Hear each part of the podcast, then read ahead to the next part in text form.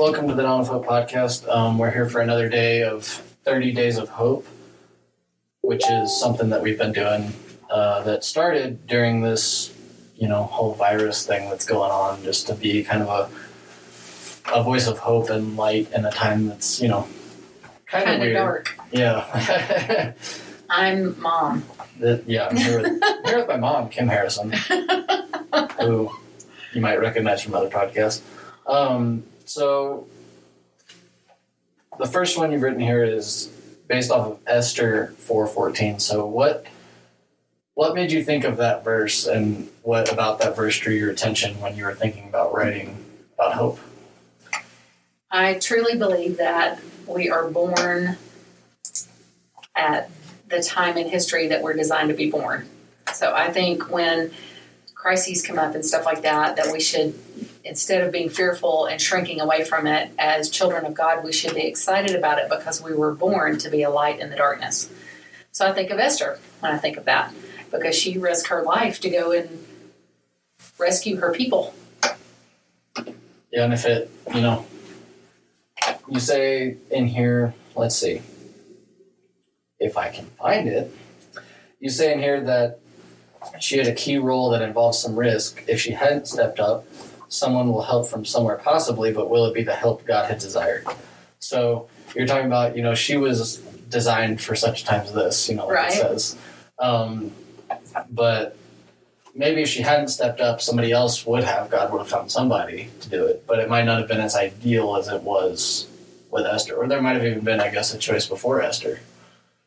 Well, I think that God has a job to get done and He requests it of us, but obviously we have free will. We can say yes or no. If we say no, then I think He moves. else. Yeah, I think He goes and looks for somebody else. I heard somebody say one time that uh, they started a church somewhere in a small town and the Lord told them they were like the seventh choice, which is not really. Uh, that flattering? that's not really flattering but uh, they were the first one that really stepped up and, and and did what God needed to do. So I just want to encourage people that you are an Esther for someone, whether it's your next door neighbor that needs help or or um, maybe you can't get out in this time and you're kind of stuck inside, but you can still call people and you can still email people or however you have contact with the outside world. And if you don't if you have no contact with the outside world i guess that's possible too then you can pray if you have no contact with the outside world, you probably can't listen to this. so I don't think. oh my son is so people are in smart the ah. he's so smart maybe they're listening with, for, with Fred for a moment. I don't know. Okay, moving on.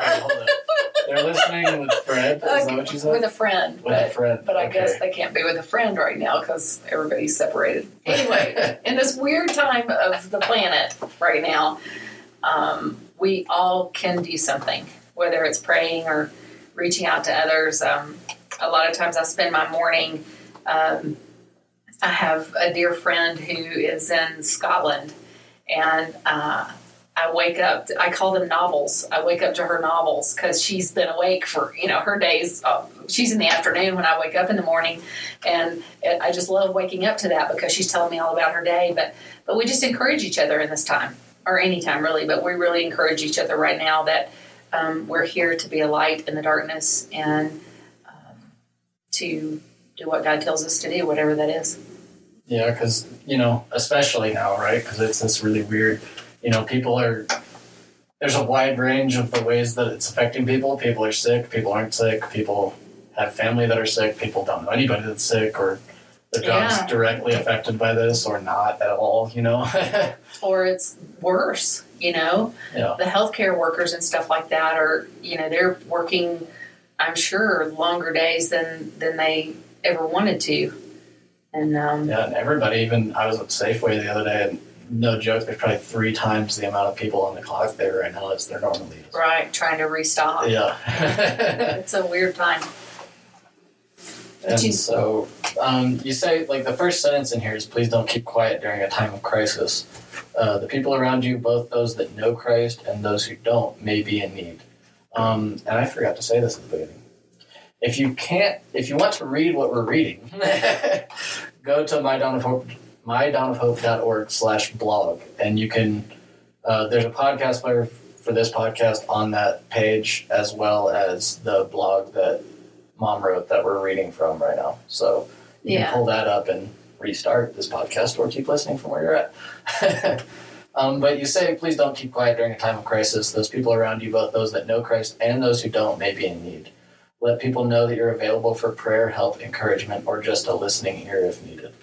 So it's really saying, like, do make sure that people know that you're here to help and help in whatever way, whatever capacity that, that you can. that you can. Uh, one of the first things that we did here at Dawn of Hope when this all started was we got on the um, Nextdoor app just to let people know we were here and that we're here. Um, uh, we are healthy. We can go and help people who maybe can't get out, um, who are quarantined or just don't want to be around other people right now.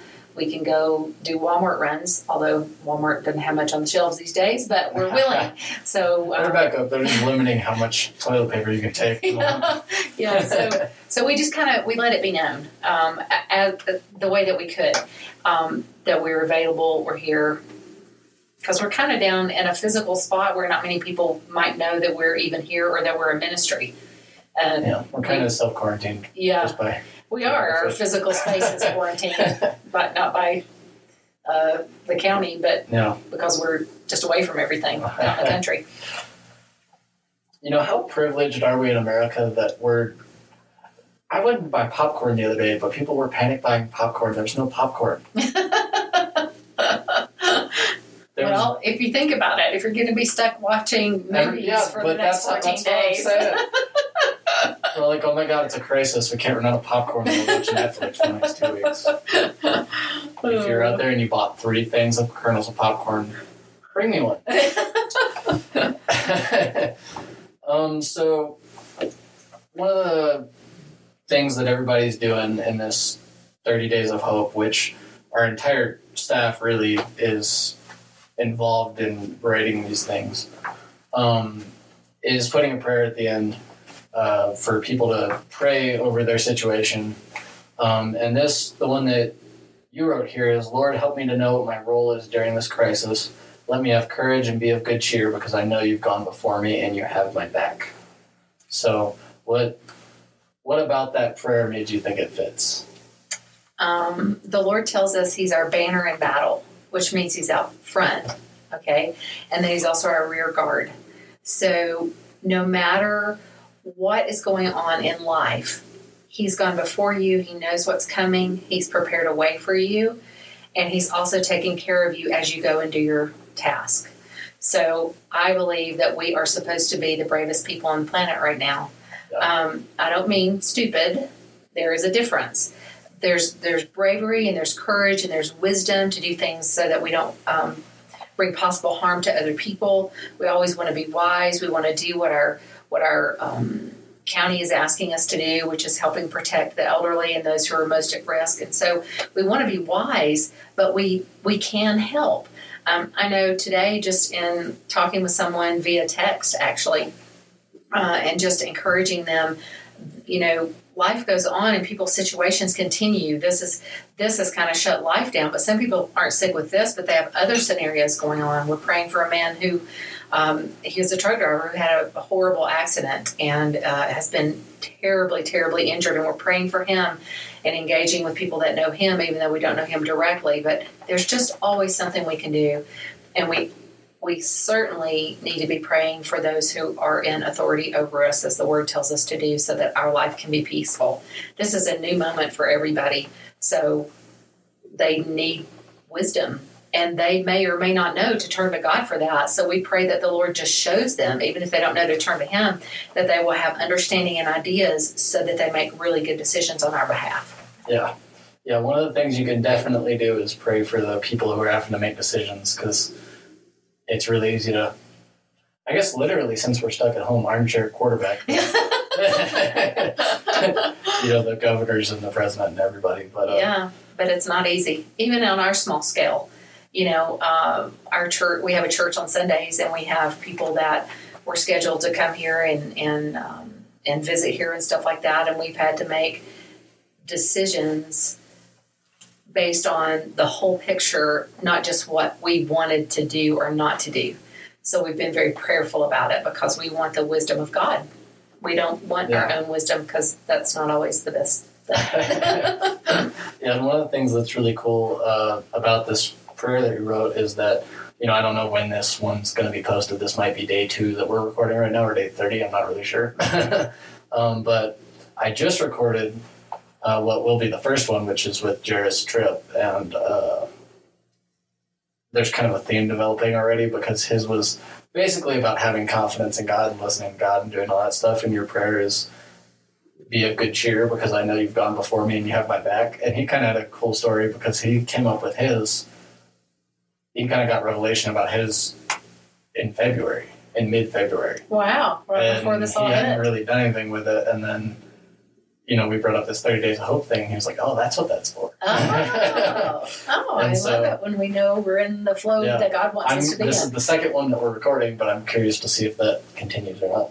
Thank you for listening to the Dawn of Hope podcast. Please subscribe to this podcast feed and turn on notifications for more conversations and audio versions of Sunday's teachings. Our Sundays begin with a light breakfast at 9:30. The service begins at 10 o'clock. Groups and Bible studies throughout the week include undivided young adults groups Sunday evenings at 5 o'clock, bringing young adults from all walks of life together. Follow up Wednesdays at 6:30 on Wednesdays, a conversational Bible study based off of Sunday's topics led by Michael Roberts. Prophetic writing on Thursdays at 6:30, hearing God's voice through journaling, led by Joanna Harrison. All events are at Dawn of Hope Ranch at 178 Palmer Drive in Florissant, Colorado. If you would like to donate to Dawn of Hope, you can visit mydawnofhope.org and click the donate button on the sidebar. If you're interested in holding an event at the ranch or would like more info on anything that we do, please call us at 719 687 3425 or send us an email at info at dawnofhoperanch.com. Thank you for listening, and we'll see you on the next episode of the Dawn podcast.